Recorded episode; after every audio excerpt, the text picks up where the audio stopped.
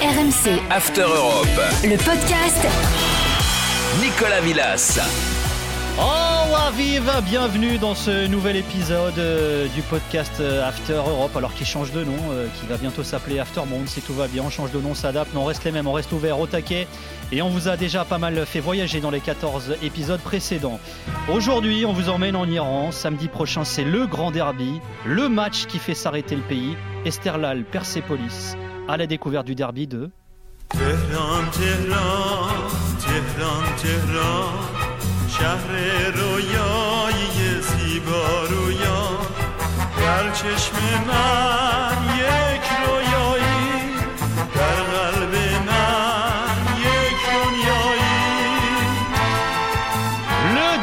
Téhéran, le Soul Rabi, contraction de Soul qui signifie euh, rouge en persan et Arabi qui veut dire bleu en persan là aussi, le rouge étant la couleur du Persépolis, le bleu celui d'Esterlal. Avec nous pour nous faire vivre cette affiche qui vous allez le découvrir n'est pas comme les autres. Deux spécialistes du foot iranien et qui animent les réseaux sociaux avec leur passion. Ils gèrent le compte Twitter Team Meli FR dédié à l'équipe nationale d'Iran comme son nom l'indique. Arman, merci d'être avec nous. Salut Arman.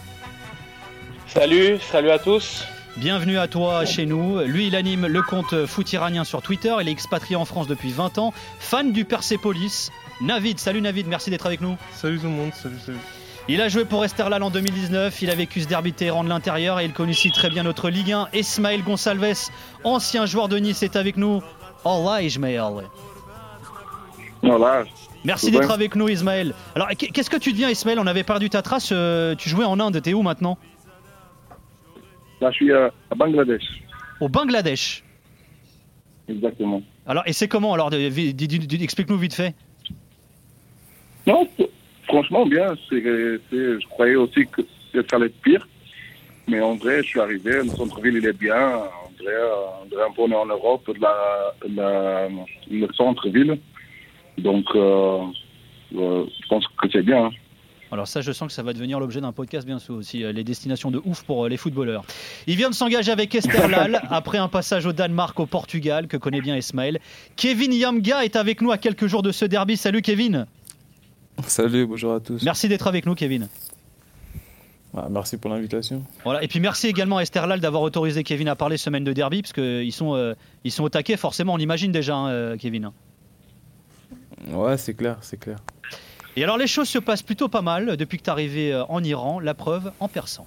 دستور میده که بازی ادامه پیدا کنه صادقی رو به جلو برای یامگا آفساید نیست موقع برای گل دوم و گل گل برای استقلال صحنه ای که بازیکنان زوباهن اعتقاد داشتن که داور باید خطا میگرفته همون در یه حرکت رو به جلو گل دوم رو برای استقلال در پی داره یامگا دو استقلال رو Et voilà, Esterlal qui est invaincu après 7 journées euh, de championnat et tu as déjà marqué 3 buts, euh, Kevin. Alors, comment un joueur formé au Kievo qui a évolué au Danemark la saison dernière s'est retrouvé en Iran, euh, Kevin?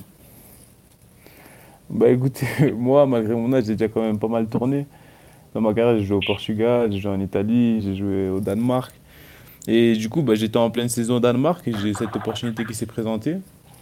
Et j'ai pris le temps de me renseigner, j'ai pris le temps d'écouter quel était le projet. Et franchement, j'ai trouvé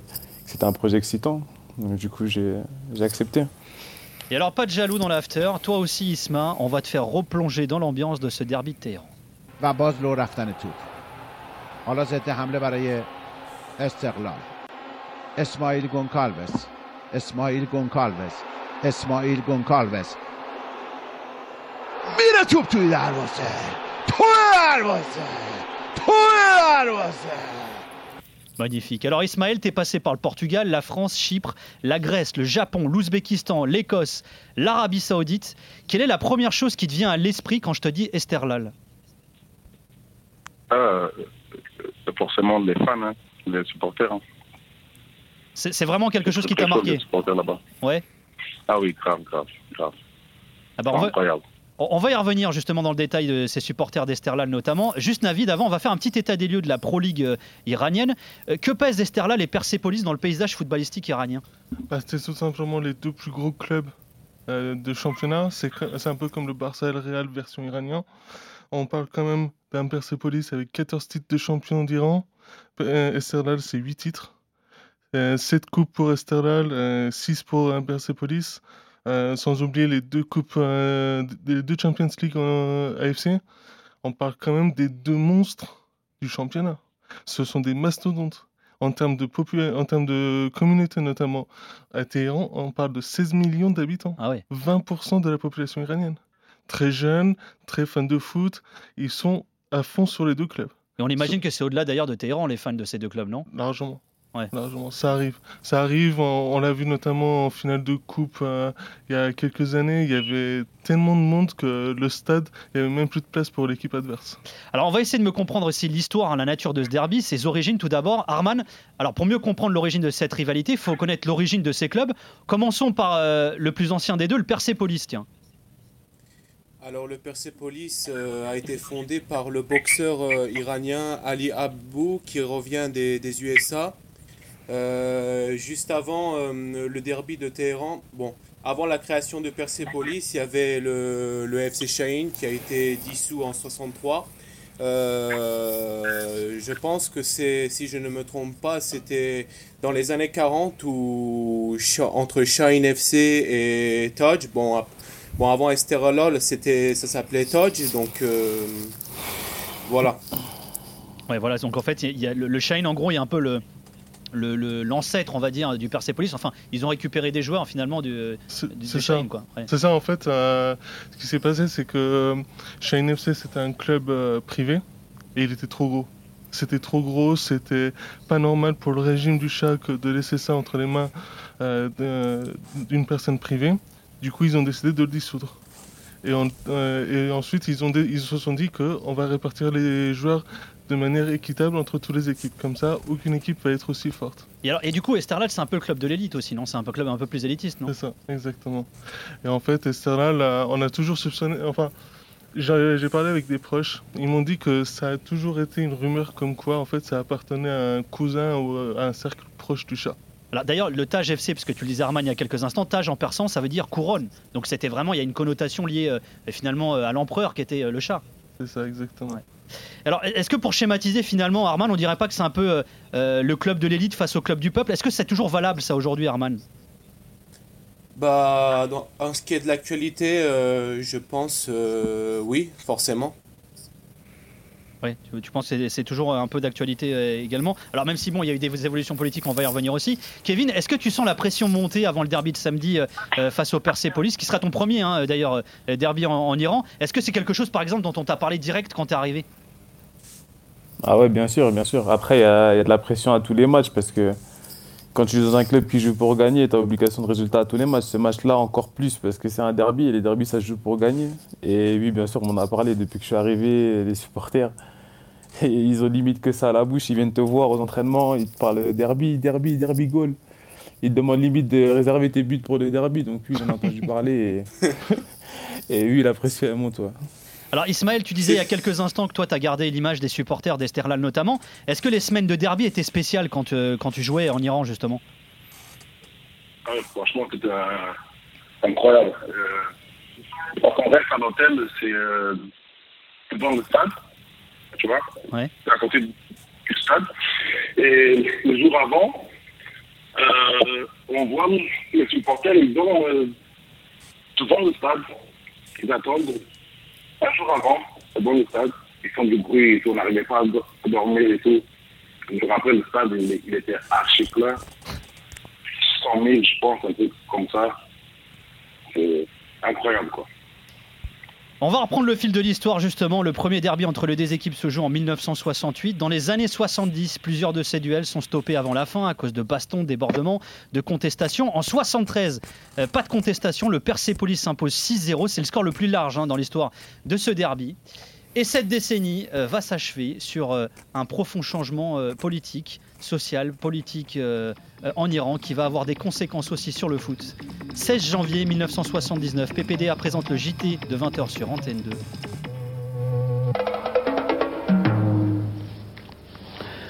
Mesdames, Messieurs, bonsoir. La chute d'un aigle. Mohamed Reza Pahlavi, empereur d'Iran depuis 37 ans, a quitté ce matin son pays. Son retour est plus qu'hypothétique. C'est les larmes aux yeux que le Shah d'Iran et son épouse ont quitté Téhéran ce matin, un peu avant 11h heure française. Je ne sais pas quand je rentrerai, a dit le Shah. Ça dépend de mon état de santé. Et alors en 79, avec l'exil du chat, celui qu'on dit être son club, on en parlait il y a quelques instants, le Taj FC, change de nom et devient le fameux Esterlal Football Club, qui veut dire indépendance en, persan. Arman, ce changement politique va donc influer sur l'histoire du club hein, d'Esterlal. Oui, c'est malheureusement, et aussi de l'équipe nationale. Euh, je prends par exemple euh, le gardien euh, Nasser Ejazip et à son âme, qui a été la légende du club de Esterlol. il a failli signer à Manchester United, je pense, avant la révolution, mais malheureusement, la révolution iranienne l'a éloigné sa signature, et puis après, voilà. Et aussi, euh, pour en revenir, et après il y aura... Bon, excusez-moi. Euh, T'es un peu ému, Arman. ouais, ouais, ouais c'est juste ému parce que franchement, euh, revivre ça, c'est... Après, j'ai pas beau vécu à mon époque, seuls mes ancêtres ont vécu ça, donc euh, voilà. Mm. Alors juste, hein, euh, il va y avoir, ça va influer sur l'histoire euh, d'Esterla, la, chute du chat. Navid, ça va avoir également une influence sur le Persepolis. Il faut dire que ces deux clubs-là sont repris par le gouvernement sous l'égide finalement du ministère de la Jeunesse et des Sports. Hein. C'est ça, en fait, l'État va essayer d'en prendre le contrôle à travers différentes, on va dire, filiales on a, euh, dans un premier temps, d'abord c'est une fondation qui va le prendre. Une, euh, ça s'appelle la Fondation pour les opprimés et les vétérans, qui va essayer de changer de nom. Ça va pas marcher. Ensuite, il va revenir au département d'éducation physique, qui vont essayer de changer de nom en essayant de l'appeler à. C'est en 81. Euh, Azadi, non? C'est pas là qu'ils veulent l'appeler Azadi? Euh, euh, ouais, je crois que c'est là. Et après, c'est Pirouzi euh, ensuite. Ensuite, ils vont essayer. Ensuite, un match boycotté par les joueurs. Donc, les joueurs, c'est très important. Du coup, le match se joue pas. C'est face à Roma FC pour le titre. Du coup, Roma FC est titré champion de Téhéran.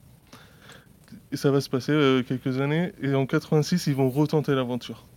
Cette fois encore, ça revient entre les mains de, de la fondation des opprimés et des vétérans. Et c'est là qu'ils vont l'appeler Azadi. Ils vont... À l'époque, on ne sait pas quel nom ils veulent donner. Là, ils vont essayer de l'appeler Azadi. Là encore, les joueurs sont pas contents. Du coup, la fondation se dit non, c'est bon, on est fatigué. Ils lâchent le club et ça revient encore euh, au département d'éducation physique. Décidément. Le département va, va mener des pourparlers avec les joueurs et ils vont tomber sur un nom. Ça s'appelle Pirouzé. Qui veut, dire, victoire. Exactement. Et du coup, le nom va être changé et ça va rester. Moi, je me souviens quand j'étais gamin, j'entendais des gens qui disaient, puis je, disais, c'est quoi ça Je connais pas. Tout le monde continue de l'appeler Persepolis, le club. Ah oui, non, mais Persepolis, c'est. Et pourquoi Persepolis, c'était pas bon pour le régime? Parce que le régime voulait effacer toute trace de l'ancien régime. Hmm. Et Persepolis, c'est la capitale de l'Empire perse. Empire perse, bah, c'était ça. Et en fait, il a fallu attendre les années 2010 euh, finalement pour que Persepolis redevienne le nom officiel du club. C'est ça, en 2012, en fait, hein, le président, qui était quand même un homme du, du régime, mais malgré ça, il a dit non, c'est bon, on arrête ça. Alors Ismaël, est-ce que tu sentais toi le, poids de l'histoire lorsque tu jouais à Esterlal Tu parlais des supporters, mais est-ce que cette, cette notion, cette dimension historique, tu la sentais également? Non, euh, franchement, euh, je pense pas, euh, parce que euh, je pense que ça, ils, parlaient entre eux, tu vois, en père. Mais à nous, ils nous disaient plus par rapport au derby, il fallait battre, je sais pas quoi, tu vois. Mais l'histoire en soi-même, euh, je suis. Et, toi, Kevin, et, toi, Kevin, qu'est-ce qui te fait te sentir que tu joues dans un grand club? Ah, moi, c'est clairement les supporters. Hein. C'est clairement les supporters, c'est la ferveur qui est autour de l'équipe. C'est franchement, c'est un truc impressionnant. Faut, faut le vivre pour comprendre. Même quand on va jouer euh, à l'extérieur, on se déplace dans d'autres villes. On a attendu aux aéroports, on a attendu devant les hôtels. C'est impressionnant. Ouais, et ça dit quelque chose, les scènes que racontait tout à l'heure Ismaël, à savoir les mecs qui campent devant le stade la veille du match, etc. Bah, actuellement, non, parce que j'ai pas encore vécu de derby. Et en début de, en début de saison, les stades étaient fermés au public, donc je l'ai pas encore vécu. Alors reprenons le cours de l'histoire de notre derby de Téhéran, de l'histoire tout court. La guerre entre l'Iran et l'Irak va freiner les compétitions nationales euh, en Iran jusqu'à la fin des années 80, pendant près de 10 ans donc. Mais les deux clubs continuent de s'affronter en Ligue régionale. Janvier 83, Persepolis mène 1-0 sur la pelouse d'Esterlal, mais à 3 minutes de la fin.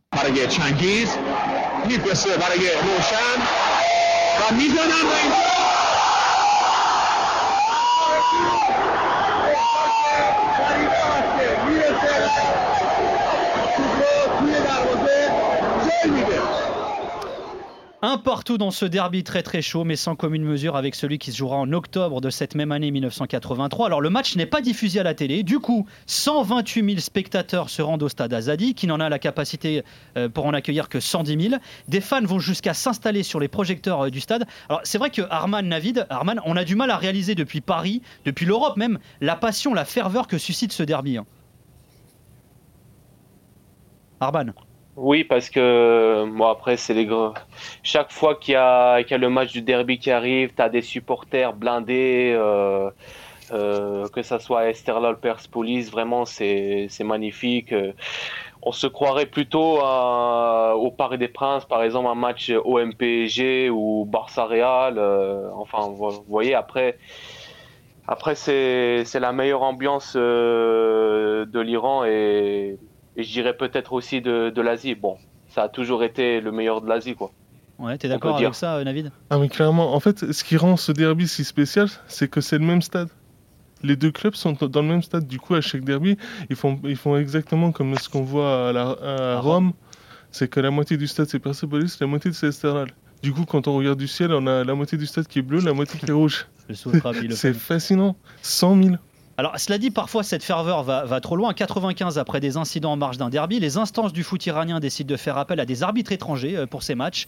Cinq ans plus tard, le derby dégénère encore. Toutefois, des affrontements éclatent dans le stade, dans les vestiaires, dans les rues de Téhéran. Neuf joueurs sont suspendus pendant euh, plus d'un an.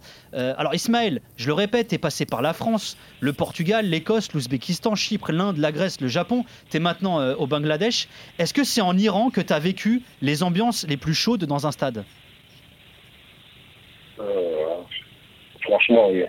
Franchement, euh, en Iran, c'est un truc euh, incroyable.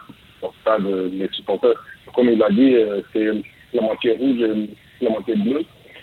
Et les supporters, ils sont folie. C'est incroyable. Alors, il y a un élément toutefois à prendre en considération, hein, malheureusement pour le prochain derby, euh, Kevin, c'est le Covid. Comment elle est la situation en Iran? Est-ce que le public est autorisé dans les stades? Est-ce qu'il y a des inquiétudes pour samedi justement? Bah, sur les premiers matchs que moi j'ai joué ici, le, stade était fermé au public. Après, sur les deux derniers matchs qu'on a joués, il est en train de rouvrir partiellement. J'ai entendu dire que pour le derby, on devrait avoir euh, 30 000 personnes au stade, mais je ne sais pas si l'information est confirmée. Donc du coup, je ne saurais pas dire exactement. Tiens, juste une question également, puisqu'on parlait de ferveur et de passion autour de ça. Euh, Navid, c'est comment les dîners de famille euh, chez toi là? Est-ce que ta famille elle est moitié Persepolis et Sterlal? Moi j'ai vécu ça dans ma famille avec Mm. les gros clubs portugais, donc. euh, Non, heureusement j'ai un peu de chance, c'est que dans ma famille, enfin c'est surtout du côté paternel, ils, ils sont plus foot et ils sont disparants du coup, ils sont plus pour Sepan que Ah pour oui. les clubs de Téhéran. Euh, mais autrefois j'avais un proche qui était fan de Sterlal et moi Persepolis, euh, c'était tendu. Je me souviens pas d'un souvenir où j'ai vu un derby avec lui. Et toi, c'est comment, Arman Ah bah chez moi euh, c'est c'est Persepolis tout court. Hein. Il n'y a pas d'embrouille de famille, toi, dans, euh, dans- du coup Ah bah euh, c'est un petit peu autre chose. Parfois oui, parfois non. Après voilà. Donc Et puis en mai 1990, la Ligue iranienne reprend et pour les retrouvailles, Esterlal s'impose 2-1 face à son rival. مشتبای محرمی کنترل میکنه مشتبا توشو این طرف رو می‌بینه میره احمدیان فرصت برای پیروزی. توی دروازه توی دروازه. دقیقه دوازده. ضربش رو بزنه زرینچه این طرف تو میره. او میسته کوتاه. فرصت برای سرخان حساب رو یک به یک می‌کنه. یک خاص داد که سرخان تبدیل به گل یه بار دیگه و یه بار دیگه این کار تکرار میشه. از همون جای پیروزی. Alors ces années 90 vont aussi être marquées par l'embargo des États-Unis sur euh, l'Iran. Les conséquences économiques et politiques se font ressentir aujourd'hui encore. Kevin, est-ce que tu les ressens Tu les vois justement ces conséquences? Bah moi personnellement, la seule chose sur laquelle je peux le ressentir, c'est les produits. Les produits, c'est que des produits locaux. Mais après, pour le reste, je pense pas forcément être bien placé pour parler de ça parce que euh, nous, on est quand même des privilégiés. On a de la chance de pouvoir vivre de notre passion et dans de bonnes conditions. Donc mon ressenti ne sera pas forcément le même que, que tous les citoyens d'ici. Euh, Ismaël, au niveau de la vie, quel souvenir tu gardes de ton passage à Téhéran? Est-ce que tu aimais la vie là-bas justement? Franchement, oui, j'ai trop aimé. les gens, ils sont archi euh, accueillants, ils, ils, ils sont prêts à tout euh, pour faire plaisir, tu vois. Hmm. Et après, dans la ville, il y a de bons re- restaurants, de beaux endroits. Donc, euh, j'aimais bien. Tiens, et puisqu'on parle de qualité de vie, euh, justement, euh, est-ce que ça paye d'être un joueur d'un des grands clubs de Téhéran, Ismaël? T'as bien gagné ta vie là-bas? Oui, oui, oui, très très bien. Et ils m'ont tout euh, tourné, donc euh, aucun retard. Il y avait un retard d'une semaine comme ça, mais bon, on touchait tout. Donc euh, sur ça, il n'y avait pas de problème. Le seul truc qu'on avait un problème, c'est que en étant jou- joueur de intégral au, au Persepolis, on pouvait on pouvait pas trop aller euh, euh, dans la rue, quoi. Sinon, les gens, ils prennent en, en photo, ils te lâchent pas, tu vois. Bon, à un moment, euh, c'est compliqué après, tu vois. Ouais, il y a cette- toujours cette passion. Tu confirmes ça, Kevin C'est vrai que c'est- finalement, c'est plutôt confortable euh, euh, financièrement parlant aussi, euh, l'Iran? Euh, on va pas se mentir, oui. Mais c'est, c'est- Les conditions économiques sont bonnes. Et c'est vrai que c'est difficile de sortir de la rue quand on est un joueur d'Esterlal, comme disait euh, Ismaël C'est difficile, ouais. c'est difficile. Même quand t'es pas dans la rue, tu trouves, euh, tu, tu- tu trouves des personnes qui viennent t'arrêter quand même. Alors dans la rue, c'est, dans la rue, c'est compliqué. ouais. Alors Arman, est-ce que tu dirais, puisqu'on vient de parler de tous ces, ces problèmes euh, euh, géopolitiques, économiques également qui affectent l'Iran, est-ce que tu dirais que finalement le foot c'est une forme d'échappatoire pour les Iraniens face à tous ces problèmes vécus ces dernières années?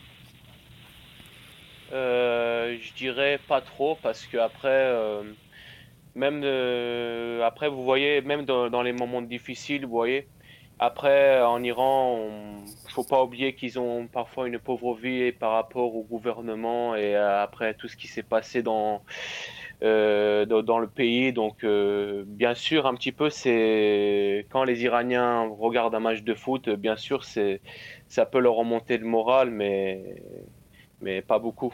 Alors, on le disait tout à l'heure, hein, Esterlal et Persepolis appartiennent au ministère de la Jeunesse et des Sports. Les clubs de Pro League iranienne euh, sont détenus par des instances gouvernementales de façon plus ou moins directe, hein, souvent euh, via des sociétés liées au pouvoir public. Navid, pourquoi cette mainmise de- du, du gouvernement de façon aussi directe et assumée vis-à-vis d'Esterlal et Persepolis? Parce qu'il y a une vraie volonté de contrôler sa population. C'est ce qu'on voit en Chine, c'est ce qu'on voit en Russie. C'est il y a une vraie volonté parce qu'en fait, si tu contrôles la population, euh, tu contrôles, euh, t'as tout le pouvoir. Et ça, c'est très important pour le régime iranien. Et c'est ce qu'ils ils ont vu sous l'ancien régime, c'est ce qu'ils ont fait eux-mêmes. Euh, Aujourd'hui, euh, euh, presque toute, l'économie est sous contrôle du régime. Le vrai régime, je ne parle pas du gouvernement élu, je parle du guide suprême, des gardiens de la Révolution. Les anciens gardiens de la Révolution, quand ils prennent leur retraite, on leur donne plein d'argent, et on les intègre dans les entreprises, dans les grandes fondations, ils sont super bien payés. Et, du coup, et, c'est- et en, en plus, certains sont nommés à la tête de ces, de ces deux clubs. Et Persepolis, parfois ils ont des dirigeants anciens militaires. Mais alors justement, parce qu'ils le disaient, hein, Kevin et Ismaël, finalement ça paye bien de jouer dans un gros club en Iran. Il vient d'où l'argent euh, de ces clubs? Comment ils financent? C'est que des subventions. C'est de l'argent public, Oui, quoi, vraiment. c'est des investissements publics. Euh, par exemple, euh, euh, après la Révolution, notamment les autres clubs, ils ont été rachetés par des entreprises d'État. Parce qu'en fait, euh, l'État euh, les a encouragés à investir dans le sport. Du coup, ils ont pris possession des clubs et ils y investissent euh, beaucoup d'argent. Niveau infrastructure, c'est comment euh, Esterlal, Kevin? Toi qui as pas mal voyagé aussi. Bah, moi, actuellement, j'ai pas encore vu le centre d'entraînement parce qu'il est en train d'être rénové. Et du coup, on s'entraîne sur un, sur un autre terrain. Et sinon, le stade, bah, le stade, il est grand et la pelouse, elle est bonne. Ouais, et Ismaël, toi qui as beaucoup voyagé aussi, comment tu jugerais euh, les, infrastructures des clubs euh, en Iran? Franchement, les centres d'entraînement, euh, c'était là à l'époque que j'étais là. C'était pas trop, pas trop ça. Mais euh, je comprenais, j'avais un problème à, à comprendre le fait que on va jouer en Champions League et ils nous mettent comme des hôtels de ouf, on a des centres d'entraînement de ouf, et alors que en Iran, on n'avait pas. Ouais, il y avait un décalage entre les, euh, les matchs nationaux et les compétitions internationales, quoi. Voilà. Ouais. Bah justement, tiens, puisque tu évoques ça, Niveau, ni- niveau sportif, en tout cas, le foot iranien se porte bien dans les années 90. En 91, Esterlal, qui avait remporté une Coupe des clubs champions d'Asie en 70 face au Maccabi Tel Aviv, affronte les Chinois du Liaoning en finale de Ligue des champions d'Asie, alors qui avait été interrompu entre 72 et 84. Le score est de 1 partout, et puis coup franc pour Esterlal. مدافعان جلو میکشن این بار ببینیم به چه شکل استفاده خواهند کرد دو بازیکن در مقابل نامجو مطلق دیوار دفاعی رو تشکیل میدن حال ارسال یک توپ یه موقعیت یک ضربه سر و توی دروازه حسن زاده La saison suivante, Esterlal atteint la finale de C1. En 93, c'est le PAS Téhéran, autre club de la capitale iranienne, qui soulève la coupe. Et puis en 99, encore une finale euh, de C1 euh, pour Esterlal qui est perdue face au japonais euh, euh, d'Iwata. Euh, Navid, les années 90 sont plutôt prolifiques hein, pour le football iranien. Clairement, parce qu'en fait, les années 80 sont marquées par euh, la guerre en Irak. Et qui dit guerre, qui dit euh, les jeunes vont aller à la guerre, parce que service militaire obligatoire. Du coup, on les voit pas trop. Et là, on a une expo euh, du coup, euh, 90, on n'est pas trop dans la guerre, donc les jeunes font plus de sport, et du coup, on a plus de jeux qui vont éclore. On, pense notamment à Ali Daï, Bareri, 93, euh, Abedzadeh, Mahdavikia, Azizi aussi. Euh, sans oublier les coachs aussi, Ali Parvin, c'est la légende de Persepolis. Euh, avec euh, aussi euh, euh, Mohamed Mayeli euh, Cohen, euh, ou encore euh, Jalal euh, Talebi, qui est le coach euh, de l'Iran en 98. 98, c'est mythique. Bah, c'est la participation à la Coupe du Monde en France. hein. Exactement. Ouais. La première depuis la révolution islamique. Moi, je me souviens, euh, après le, le match retour Australie, on fait, il y a, il y a deuxième but, on fait 2-2. Donc, on a fait 1-1 à l'aller. C'est la folie dans les rues. Ouais, moi, je me souviens, Ouais. moi, je me souviens, je suis allé dans la rue. J'avais jamais vu autant de monde dans la rue. Même euh, dans les heures de pointe de trafic euh, routier à Téhéran, j'avais jamais vu ça. C'était la folie. C'est l'un de mes plus beaux souvenirs euh, d'Iran. Alors que j'ai vécu là-bas que 9 ans. Alors justement, on le disait, hein, Esterlal a remporté deux C1 euh, asiatiques. Euh, Persepolis, on a perdu deux des finales en 2018 et 2020, c'est assez récent. Arman, est-ce que ça nourrit une forme de complexe chez Persepolis et ses fans justement de voir le rival avoir remporté euh, deux Ligues des Champions? Moi, personnellement, je pense que après, oui, après, tu vois, après les fans de, de Persepolis, c'est un peu un goût amer par rapport à 2018-2020. Après, bon, après euh, 2018, c'était la première finale euh, historique euh, pour le club euh, Persepolis, où on a perdu 2-0 au match aller et, et au retour à Téhéran, on fait 0-0. Donc, euh, et 2020, euh, c'était vraiment euh, l'année la plus, le plus regrettable de la finale, euh, alors que Persepolis euh, joue sa deuxième finale historique. Et puis, euh, avec un arbitrage qui a favorisé le, le penalty du 1-1 et le, le deuxième but pour le, le Ouslen Hyundai qui a été, euh, qui a été provoqué par une main euh, vraiment. euh, je sais pas comment dire, euh, c'est. Ouais, c'était litigieux, quoi, on comprend. C'est le supporter qui parle. Oui, exactement. c'est exactement parce que pour moi, j'oublierai jamais cette, euh, cette finale de, de 2020. Ouais. Quoique 2018, c'était autre chose, c'était une fierté, mais, mais 2020, pour moi, c'est c'est impossible, euh, surtout pour les, pour les supporters. Ouais. Tiens, Ismaël, toi, tu as disputé la Ligue des Champions euh, d'Asie avec Esterlal. Euh, tu dirais que le plus important pour le club et les fans, c'est quoi? C'est de gagner la Ligue des Champions ou c'est de gagner le derby face à Persepolis? Franchement, euh, je pense bien. C'est le derby Mais, quand même, ouais. Ouais, le match est très important quand même. Ouais, c'est dire quand même la rivalité entre ces deux clubs. hein. Kevin, vous allez disputer un barrage hein, pour atteindre la Ligue des Champions avec Esterlal euh, cette saison. Est-ce que tu sens une attente, une pression, voire une obligation de résultat euh, pour les raisons qu'on vient d'évoquer d'ailleurs Le fait que bah, Persepolis ait perdu deux finales euh, récemment et qu'Esterlal en ait gagné deux dans son histoire? La pression à l'heure actuelle elle est totalement sur le derby. Mais après, bien sûr, un club comme Estegaz, ils se doivent de, de jouer à la Champions League asiatique. Donc, euh, on va tout faire pour passer euh, ce tour de qualification. Et samedi, Esterlal va avoir la pression. euh, en tout cas, Persepolis a remporté les cinq derniers championnats d'Iran et est invaincu dans les six derniers derbys. Et Esterlal n'a plus battu son rival en championnat depuis le 1er mars 2018.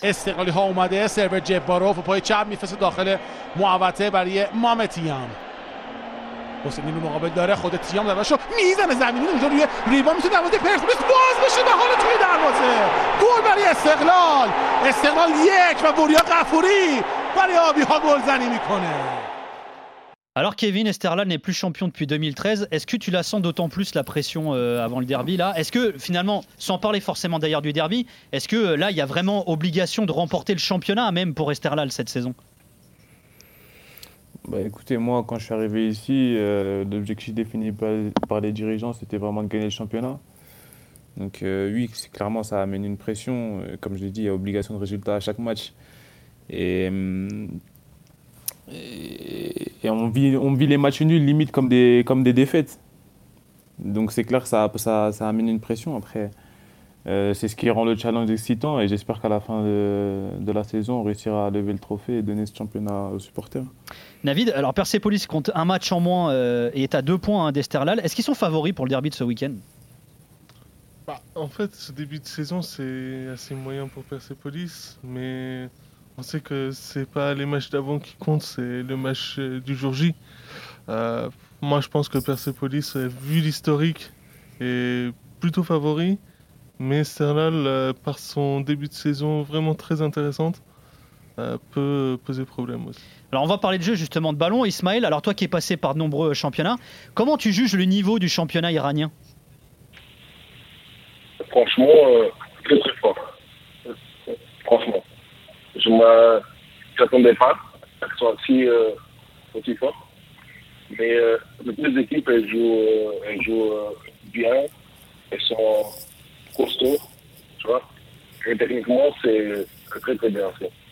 Ouais, Kevin, comment tu définirais toi la Pro League euh, d'Iran? Bah, franchement, je suis totalement d'accord avec Ismaël. hein. Le, le- le championnat, c'est un bon championnat. Les joueurs, ils sont habiles euh, techniquement. Après, pour avoir joué au Danemark, je dirais que c'est peut-être un championnat un peu moins physique que le championnat danois, mais sinon, euh, c'est- ça joue au ballon et ils sont, ils sont vraiment bons techniquement. et, et niveau jeu, qu'est-ce qui t'a le plus surpris en Iran, euh, Kevin?